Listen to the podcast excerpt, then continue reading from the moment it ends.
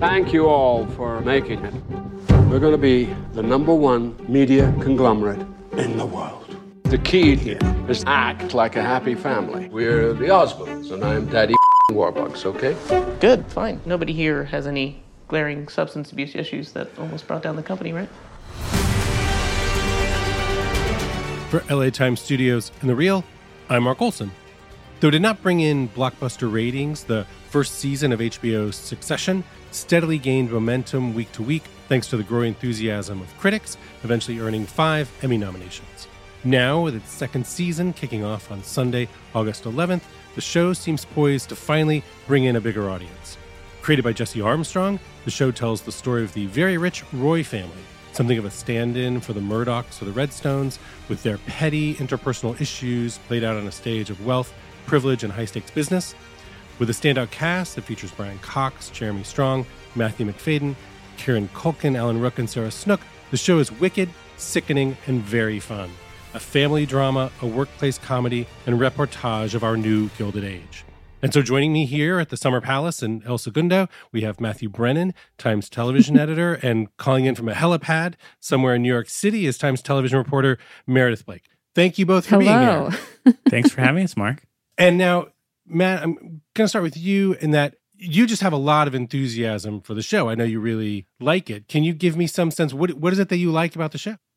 Succession does this thing that I think other shows like Billions in recent years have sort of strived to do, which is capture both what it's like inside the 1% or the 0.1%, while also managing not to fall prey to the temptation to sort of glamorize or glorify them too much. Succession, because it pitches itself almost as much a dark comedy as it does a drama in a traditional sense, and because it focuses so much on those family dynamics that you talked about, manages to make you root for these people to take each other down in a way that feels right for our political moment while also capitalizing on all the sort of like opulent spaces and wild parties and just like the crazy things that these people do with their money. And the way that it combines those is, I think, hilarious and compelling and satisfying. And the second season sort of takes everything that worked about season one and refines it and amps it up. I called it an immoderate masterpiece on Twitter, and I think that that is sort of the best description of it. It is over the top in all the right ways. And Meredith, I'm so interested in the idea that you were sort of a convert to the show, and you what was it that made you stick it out? Well, I didn't. I watched the first episode or two, the first season, and you know, I watched the pilot, which at the end, Kieran Culkin's character, he plays the youngest son, and he's the really foul ne'er do well one. Plays a kind of cruel trick on this Hispanic family that's come to the family birthday baseball game, and I just was like, oh God, I don't know if I want to watch this right now.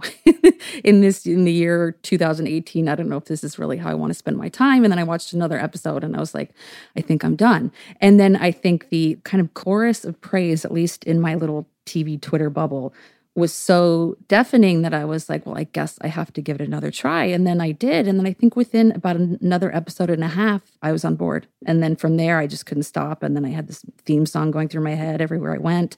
So yeah, I, I'm on board big time. Well, it is interesting. So much of the writing about season one revolved around that idea that people were like, you're really going to make me root for these a-holes? Like people not wanting to like them, not wanting to be into the family or the show and yet somehow feeling compelled. Matt, why do you think it is? Like, what is it that's drawing people in? Well, I actually think that it's something about the show itself. When I watched the first season, I had the sense that the first half of the first season was Armstrong and the writer's room figuring out what show they wanted to make. They had a great premise, they had great characters, they hadn't figured out yet how those characters would all fit into sort of the constellation of succession.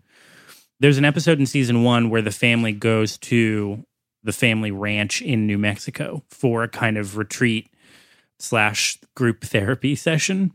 Everything clicks into place, and you start to see how each character is going to fit in with all the rest and how they're going to sort of vie against each other for primacy in this battle to succeed Logan Roy, who's the the patriarch of the family, into running the family business. From that moment forward, I don't think they have made a weak episode.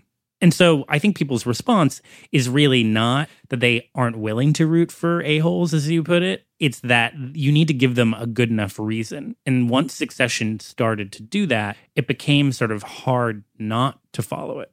In addition to what Matt mentioned, I think that the central figure in the show. Well, I suppose he's the central figure is this character Kendall played by Jeremy Strong, who's the son of Brian Cox's Logan Roy. He's kind of the heir apparent and he gets pushed out and you feel for him in this surprising way.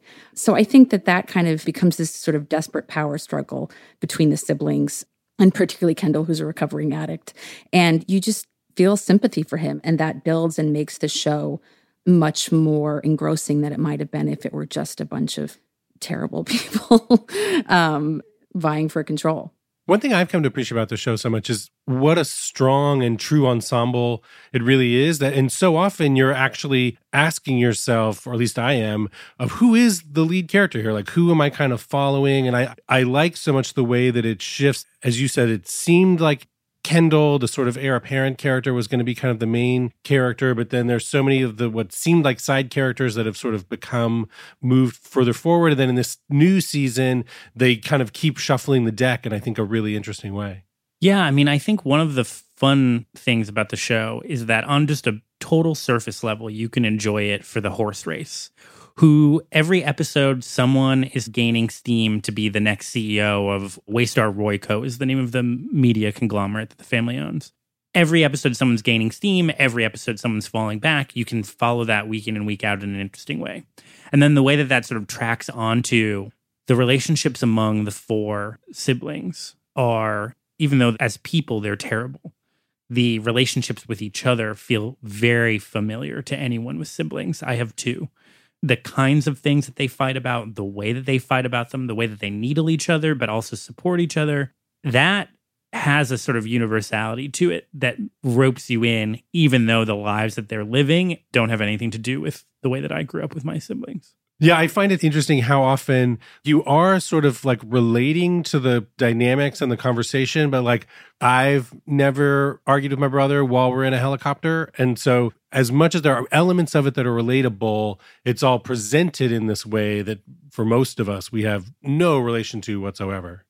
Well, yeah, and that's part of the fun of it too, is the sort of over the top lifestyle porn that's both kind of disgusting and deeply seductive at the same time. All these sequences of them going on their helicopters to the Hamptons or wherever they're going are um, part of the fun. And now the pilot episode was directed by Adam McKay, of course, Oscar nominated for his movies Vice and The Big Short. And the movie shares a little bit of DNA with those movies. But the, really, the creator of the show and the impetus behind it is Jesse Armstrong. And he's a really interesting figure simply because by the other people he's already collaborated with, he worked with Armando Iannucci on In the Loop in the Thick of It. He also has written an episode of Black Mirror and then also had his own sketch show, Peep Show, which was very long running in the UK. Matt, like, how would you describe Jesse Armstrong's comedy or what do you think it means that he has really stepped forward in America, like with Succession?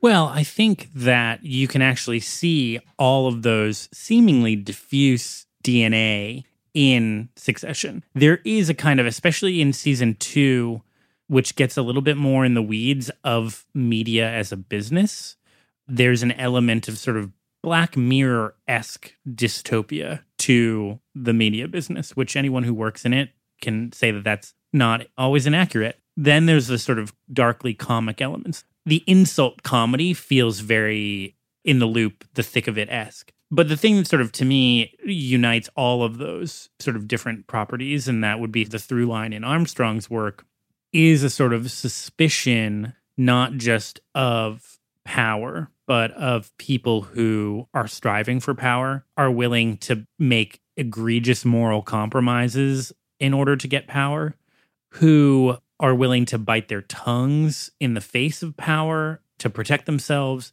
There's just this sort of disgust with people like that that runs through all of those properties and shows. And that is what makes Succession palatable. Because beneath all of these other things that draw you in, you can trust that it will continue making clear that these people are terrible people. And that is easier to swallow than something that tries to make a hero out of a billionaire because I just don't think that we live in an atmosphere where that's possible right now.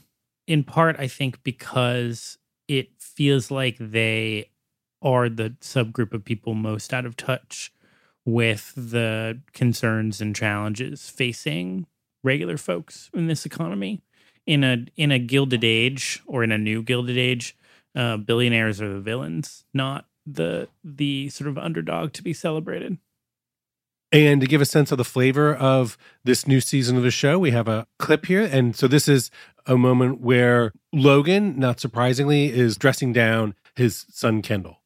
Now you step up onto the rack.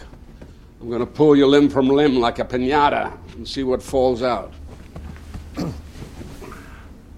Okay, so you want what? I want the game plan, what the timetable is, capital structure, end game, what they might accept, what their weak points are.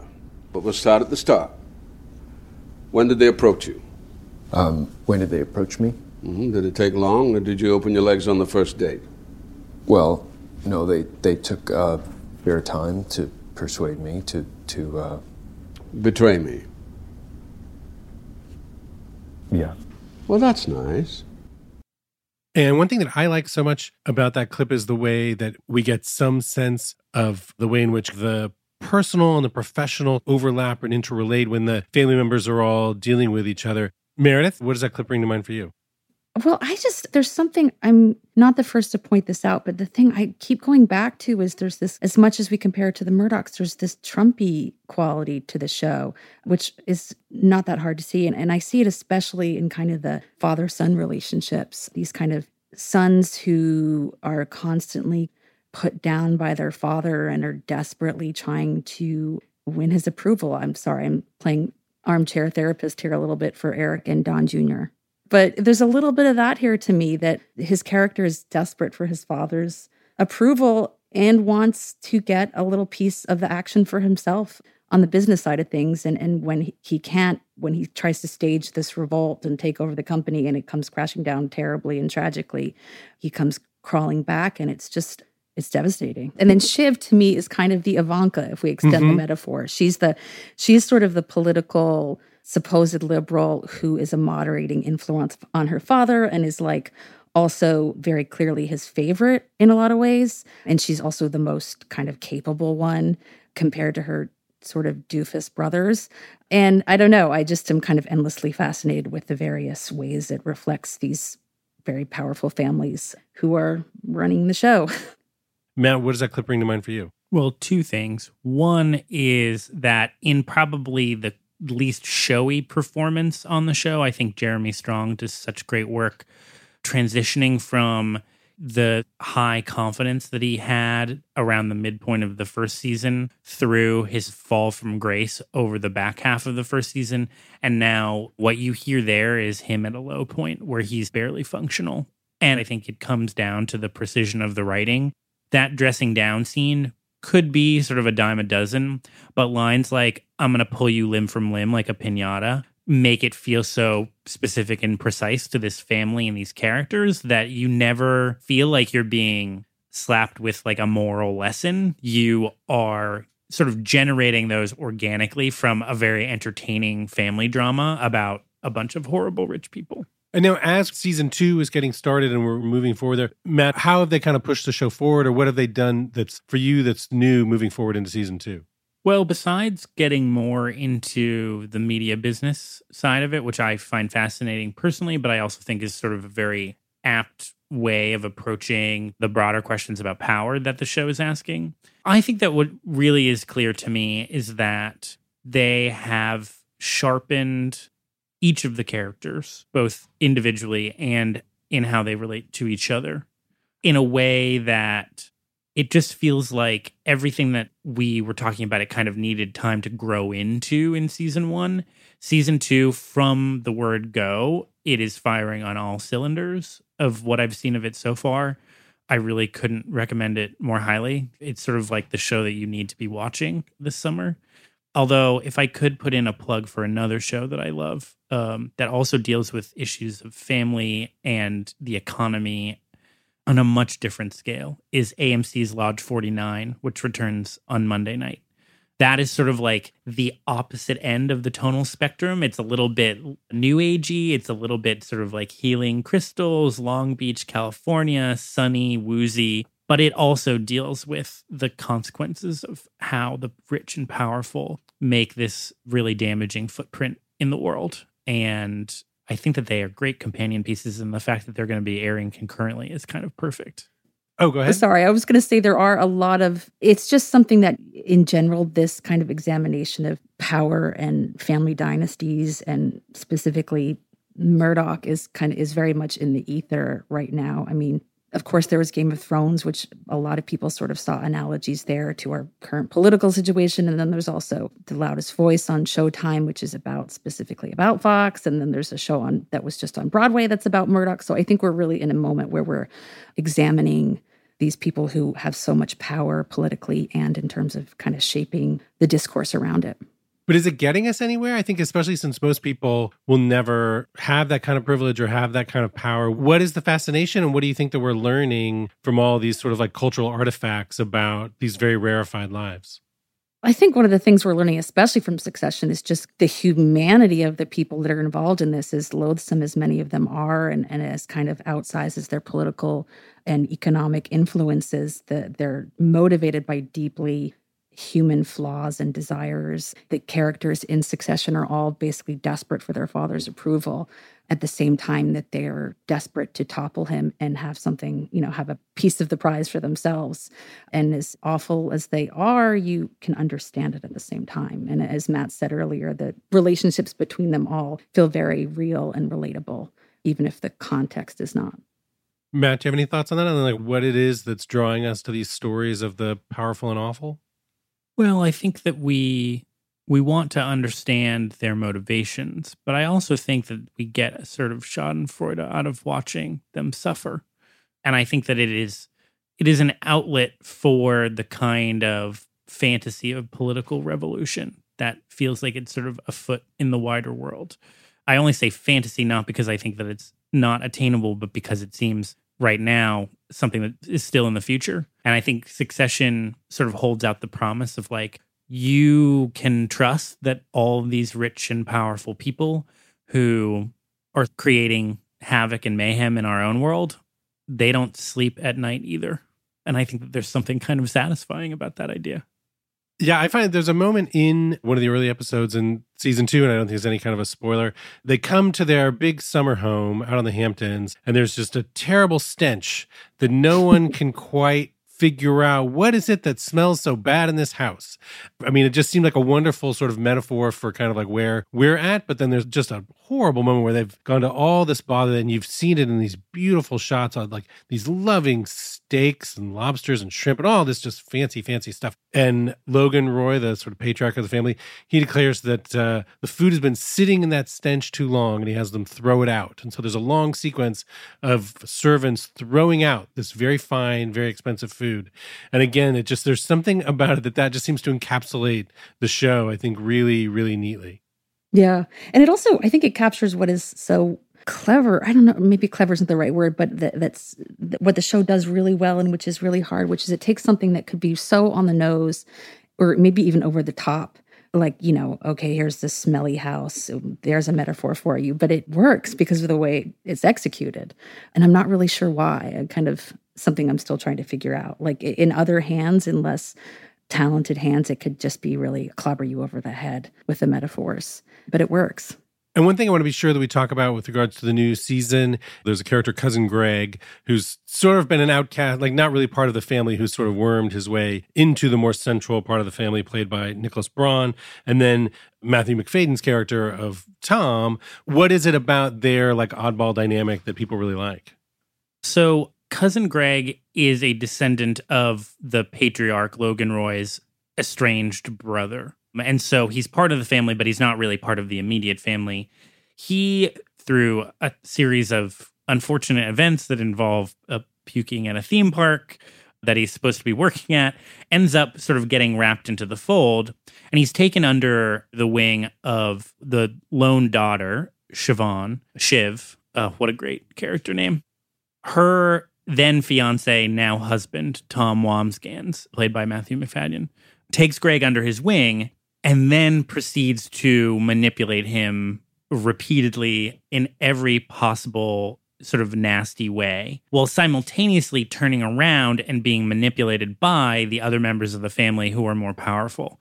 And the way that it sort of captures the there's a vulgar term for this, but the brown nosing aspect of the power dynamics in a family like this, in a business like this, in a culture like this.